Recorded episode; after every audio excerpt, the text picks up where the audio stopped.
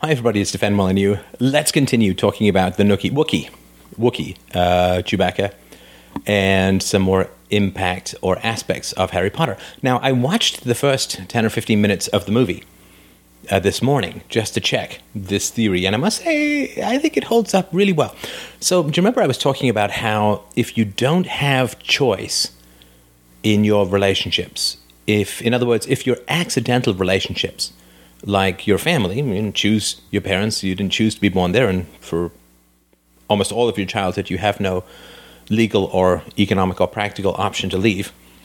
And so, if family is an absolute, higher than virtue, higher than being well treated, higher than decency and, and empathy and all these kinds of things, then you are in, if you're in an abusive family, then you are in a situation of no choice. And a situation of no choice and abuse breeds dissociation, breeds flights into psychotic fantasies, breeds rage, breeds paralysis, breeds depression, and so on. And the, the general continuum uh, seems to be that men act out and women act in, right? So that when women feel that they're in impossible and abusive situations, they become depressed and passive aggressive and compliant and annoying that way, whereas men tend to uh, act out, become aggressive or, or rage filled or abusive in turn. So well, how does this fit into uh, Harry Potter? Well, it's right there at the beginning of the film. So I think it's McGonaghy or whatever the woman the woman's name is, the Maggie Smith character.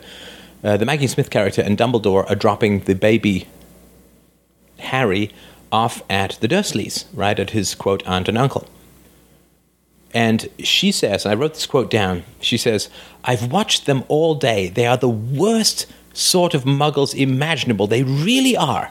Right? So they're dropping off this baby with this family. And the woman clearly says they are a terrible, the worst kind of people imaginable. They are the most abusive people that can be imagined. And we are giving them a tender and helpless, dependent baby. And what does Dumbledore say? He says, they're the only family he has right? So it matters infinitely more that they are family than that they are incredibly abusive. I mean, they threaten him with no food for a week, which would be close to starvation. They keep him locked under the stairs. They scream at him. They hiss at him. They verbally abuse him in unbelievably sadistic ways. But none of that matters because they're family, right? And I mean, this is a revolution that still needs to happen, where we begin to look at the parent child relationship at least as as voluntary as we look at the husband wife relationship. I mean, that's just something which is going to happen. It is inevitable. It sure has taken its sweet time, but. Uh, uh, we, we, we really need to do that. But this is something that's very important. That this is the the the, the family, even not direct blood related family, but this aunts and uncles, family matter infinitely more than virtue. So we're not going to give him to parents who will treat him or to people who will treat him well, who will love and respect and honor him. We're going to give him to this gruesomely abusive, sadistic, psycho family because they are related through blood. The only thing that matters is family. Abuse is irrelevant. Doesn't matter. And of course, I mean, I guess we don't know whose aunt and uncle it is. Maybe it's explained somewhere in the book, but it wouldn't make much sense, of course, if the one brother turned out completely toxic and the other brother was a complete hero. I mean, again, that's not. Anyway. So I think the important thing to, to understand about fantasy, and certainly Star Wars is in this category because, I mean, yeah, there are lasers, but there's the Force and so on, is, you know, there's this thing called magical thinking, right? And, and magical thinking is okay, so he was a drunk all the way we were dating, he was drunk all the way uh, we were engaged. He was drunk on our wedding day. He passed out on our wedding night, but the next day he's going to sober up because, you know, or you know, he was uh, he was abusive to me, but I'm going to have his kid so that when the kid comes, he's going to be nice to us both. Right? This is you know a, ref- a basic refusal to recognize that by far the best predict- predictor of future behavior is past behavior, and there's no better way to predict how someone's going to behave than look at how they have behaved in the past. But there's this magical thinking that, that happens. The magical thinking is this politician is going to solve the problems of society. The magical thinking is this next government program is going to solve the problems of, of poverty, poverty or drug use or whatever. This next round of spending, this next round of deficit financing, this next round of stimulus spending, this next round of this next war, this next law is all going to solve these problems. It's all magical thinking because, of course, it just makes these problems all worse. But the important thing to understand is that in art, magic, magic is madness. Magic is madness. And that's why we know that it's magic, because it is madness. And so, uh, you know, early on in the first Harry Potter film, they go to a zoo and Harry talks to a snake. That's insane. Right? I mean, he's old enough that he knows that snakes can't talk. Um, it's completely mad that he talks with. It's insane. It's completely insane. And he, you know, because he's enraged at his um, cousin, I guess, he makes a, the, the, glass wall disappear. The snake comes out and says thank you and slithers away. And then his brother gets, so his cousin gets sealed back up into the snake enclosure, and his you know, his pseudo parents freak out or whatever. And Harry has no problem with any of this. I mean, he's quite mad. He's quite insane because magic is madness. And the character who is most comfortable with magic is the character who is mad. And the character who learns the ways of magic is the character who is becoming more and more psychotic, more and more insane. Right? So when Luke Skywalker goes, you know, with that little Zen sock puppet Yoda to the planet with big trees and, and goo and learns the ways of the Force, uh, he is being trained in, in madness and also when Hagrid comes to take Harry away, um, yeah, this is clearly um, this is somebody coming to take him away to an insane asylum because uh, Harry's not afraid of him, and he also he validates Harry's madness, and that's what you do when you want to get somebody into an institution is you validate their madness to keep them calm. It's the same thing that happens at the end of Streetcar Named Desire when the guy comes to take Blanche Dubois away from the Kowalskis. Uh, he sympathizes with her. He's with her. He understands. He's he's sympathetic. He he goes into her world of madness in order to. Anyway, and you can keep watching, but but violations of physics, violations of causality, violations of possibility. Talking snakes, of course, that's straight out of the Garden of Eden, right? That's the magical talking snake made from the. Uh, uh, that, that that convinced the rib woman to eat from the tree and, and pissed off the deity but um, he's perfectly comfortable talk. He talks to snakes. Of course, if your child comes and very seriously tells you that they were talking to snakes and the snake told them to do stuff and the snake was the one that was responsible for the other child being injured, you'd assume that they were lying. And if they really stuck to it, you'd really begin to worry about how well they were doing mentally. Um, but that's that's the way it works. Whenever you see magic, and this is this includes pseudoscientific things like time travel and so on. Whenever you see magic, you are dealing with madness in art and uh, art, of course, is a way to ma- to to make madness spread for the most part. Right? Why why is humanity so crazy? Well, humanity is so crazy to a large degree because artists, and by that I include religious writers and proselytizers, artists infect other people with madness all the time. People do it with UFOs. Uh, people do it with a wide variety of conspiracy theories. People do it with art all the time. You've seen this a million times. In, in it's so it's such a cliche cliche now. Thankfully, it's not being used as much anymore. Which is, you know, a man goes back in time to King Arthur's court and he wins the the the handkerchief of some fine lady, and then he comes back and he turns out he just fell and knocked his head, but he doesn't know if it was real or not. And then he finds the handkerchief, but he doesn't know if that's real or not right?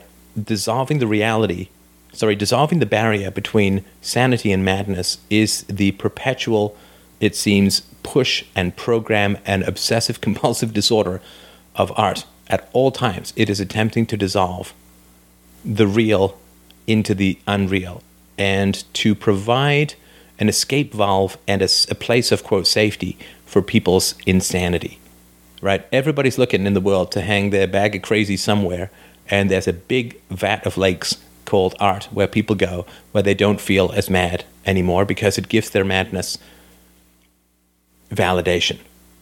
It gives their madness validation. And whether that madness is about gods or whether it is about family or whether it is about politics or whether it is about violence and the, the utility of violence, It is everywhere, and you have to be on guard against the corrosive power of art to undermine your unreality. Now, there are some slow steps forward in art in terms of being able to validate reality. So, for instance, uh, and this is again, this is a theory.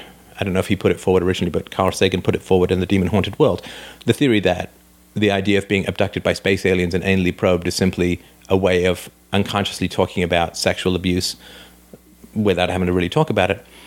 There is a step forward. UFOs are a step forward from demons because demons are purely supernatural and UFOs are pseudo scientific, pseudo real. Uh, and that's a step forward. I mean, it's slow and it's painful and it shouldn't damn well be this slow, but it is really hard to peel crazy off people. It really feels like you're going up to them with a hot spinning spatula saying, Here, let me take off your outer skin and you're going to be so happy, right? they run away from you, right? You giving them a pill to make them well, but they think that you're giving them a snake to make them sick uh, because that's how sick they are. And I mean, you can see this all over. The, the one thing that struck me about Voldemort Uh, in Harry Potter is he has no nose. No nose. Again, if you have dreams about that, you would say, okay, the, the unconscious always plays around with, with language and dreams. No nose. He lacks knowledge. He doesn't know. He has no knowledge, no nose. He doesn't know. This is a symbol of ignorance that Harry doesn't know that Voldemort is himself. Now, as to Chewbacca, the, the, the, the Chewy Vagina, that is a really bad name for a band. Um, look, I mean, there's no penis. I mean, the man, they could have put a little shorts on him or whatever, right? A couple of Speedos, but uh, there's no penis. Um, it's very tall. And of course, if you're a boy and, you know, you happen to see your mother's bush, then yeah, you'll be looking up to see it. Um, but what struck me in thinking more about this, and look, I'd have to watch all the movies with notes, and you understand this is this is not exact, not an exact science. You know, take it or leave it. I certainly don't claim to have any final answers here. These are just the thoughts that they've stimulated in me. You could say that they say more about me than they do about the movie. That may be perfectly valid. But uh, if you in in the first Star Wars that I saw, which I can't remember the name of it, but Chewbacca and R two D two are playing a sort of uh, pseudo chess, like a, an animated chess on the Millennium Falcon. And R2D2 is, um, you know, as I said, it's sort of a penis metaphor, you know, and a circumcised penis metaphor relative to the helmet of Darth Vader, which is an uncircumcised penis metaphor, I think. But um, if you sort of say, well, okay, R2D2 is a penis and Chewbacca is a vagina, I can't believe what I said. what I say on this show sometimes. Anyway, I hope it makes some sense. If R2D2 is a penis and Chewbacca is a vagina, then this is a a child battling a mother over a chessboard. And what happens? Well, the penis cannot win against the vagina. And this is exactly what happened with Aunt Beru at the beginning of the movie, where she would not help him stand up to Uncle Owen and to get him some satisfaction and some sense of identity in life right? And he goes down and see he sees two suns. Well, again, in a dream, you'd say, well, there are two sons. This just means that he's experiencing a psychological split, a psychic split within himself. There are two sons here, right? And he's you know going crazy. But um, uh, what happens is the the gay C-3PO says to the penis R2D2. Uh, don't let him win because Han Solo says that he, you know, Chewbacca is going to rip your arms off if if you win, and you know this is another it's a metaphor of take your arms off is, is disarming. It's it's emotional manipulation. It's psychological manipulation which is usually the hallmark of maternal verbal abuse. So again you you know this is the penis fighting the, the, the boy penis fighting the mommy vagina and uh, you can't possibly win. She has all the power. She's much stronger and she will use any means necessary to win. And then Chewbacca sort of leans back in a very smug and satisfied way as if he's actually won which is incredibly immature and, and abusive and destructive uh, and of course, the robots are treated like crap throughout the entire movie, right? They're disposable, they're junk, they're just crap, right? And they would be the symbol of the, the children, right? Anyway, I just want to leave this with um, something that is sort of tangentially related. Um, I mean, it was to me very sad. I mean, watching Amy Winehouse live and emaciate herself into uh, a sort of uh, vapid and, and, vaporous ghost of uh, singing sensation ability was pretty tragic. And I'm always curious. I always want to know sort of what are the childhood histories that lead people to this kind of violent uh, addictions, self-destructive behavior, abusive relationships, and so on. And uh, you, you never, you almost never hear the truth. Nobody talks about the, the truth about these kinds of things. It's, uh, you know, to not talk honestly and openly about these things is one of the greatest disservices that human beings do to each other, and it's rampant and so commonplace that, I mean, the worst propaganda we get in the world is about the lack of connectability between childhood traumas and adult disasters. But anyway, there was a little glimpse that I saw about this um, with Amy Winehouse's mother. So she tells a story about 12 year old Amy Winehouse was asked to leave school because her grades weren't up to par.